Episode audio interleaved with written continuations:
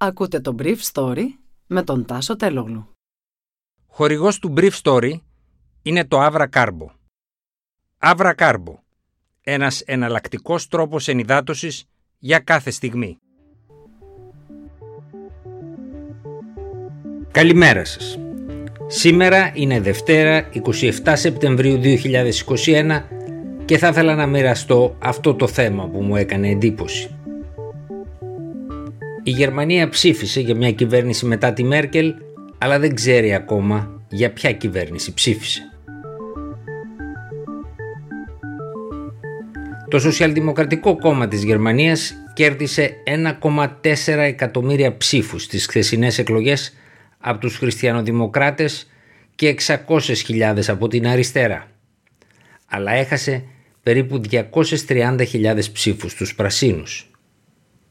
Στις νεότερες ηλικίες οι πράσινοι παίρνουν το νερό των σοσιαλδημοκρατών μέσα από το ποτήρι τους. Το κόμμα του κυρίου Σόλτς είναι ελκυστικό στις προτάσεις του μεταξύ των 50 και των 60 Το άλλο κόμμα που κερδίζει μεταξύ των νεότερων ψηφοφόρων είναι οι ελεύθεροι δημοκράτες που από 10,7% των ψήφων στις προηγούμενες εκλογές φαίνεται ότι φτάνουν σύμφωνα με τα αποτελέσματα που έβγαιναν αργά χθες τη νύχτα στο 11,5%. Στο Βερολίνο οι πράσινοι κράτησαν σε αγωνία επί πολλές ώρες τους σοσιαλδημοκράτες διεκδικώντας με ίσους όρους την πρωθυπουργία στην τοπική κυβέρνηση. Πράσινοι και ελεύθεροι δημοκράτες συμφώνησαν χθες το βράδυ αφού τηλεφωνήθηκαν ότι πρέπει πρώτα να συζητήσουν μεταξύ τους πριν συζητήσουν με ένα από τα δύο μεγαλύτερα κόμματα. Και αυτό διότι και ο επικεφαλής του Χριστιανοδημοκρατικού Κόμματος, Άρμιν Λάσετ, έθεσε υποψηφιότητα για την Πρωθυπουργία παρά τη συντριπτική του ήττα. Ο απερχόμενος Υπουργός Οικονομικών, Όλαφ Σόλτς, κέρδιζε αργά χθες το βράδυ κοντά στο 26% των ψήφων και 205 έδρες. Έτσι προηγείται σαφώς σχεδόν με δύο μονάδες διαφορά του Χριστιανοδημοκρατικού κόμματος που πλησιάζει τις 197 έως 198 έδρες. Κακό αποτέλεσμα έφεραν και οι χριστιανοκοινωνιστές στη Βαβαρία που πέτυχαν ένα 30%, πολύ κάτω από το 50% που είχαν 10 χρόνια πριν. Η διαπραγμάτευση άρχισε χθες το βράδυ πριν καν συνεδριάσουν τα κομματικά όργανα προκειμένου να εκτιμήσουν το εκλογικό αποτέλεσμα. Οι σοσιαλδημοκράτες και οι πράσινοι κέρδισαν 10,6 ποσοστιαίες μονάδες. Οι πράσινοι παρά το γεγονός ότι έμειναν πολύ πίσω από τις προσδοκίες των υποστηρικτών τους είναι το κόμμα με τη μεγαλύτερη αύξηση των ψήφων.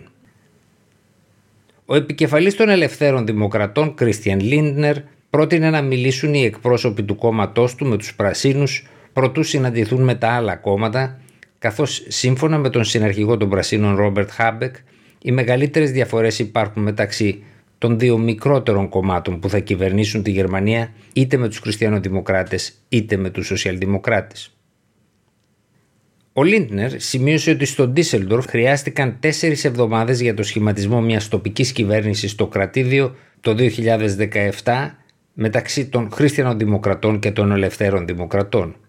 Σε τέσσερις εβδομάδες δεν είχαμε καν αρχίσει τις συνομιλίες μας για το σχηματισμό κυβέρνησης στο Βερολίνο μετά τις προηγούμενες εκλογές, είπε. Ο Λίντνερ ξεκαθάρισε ότι έχει περισσότερα κοινά σημεία με τους Χριστιανοδημοκράτες, αλλά αυτό δεν σημαίνει ότι προτιμά να κυβερνήσει μαζί τους. Αν κοιτάξει κανείς τους αριθμούς, καταλαβαίνει και το γιατί. Οι Χριστιανοδημοκράτες πέτυχαν το χειρότερο αποτέλεσμά τους μετά τον πόλεμο χάνοντας 8,5 μονάδες. Ένα καταστροφικό πραγματικά αποτέλεσμα όπως το χαρακτήρισε η κρατική γερμανική τηλεόραση. Παρ' όλα αυτά ο Άρμιν Λάσετ διεκδικεί για τον εαυτό του το σχηματισμό της κυβέρνησης.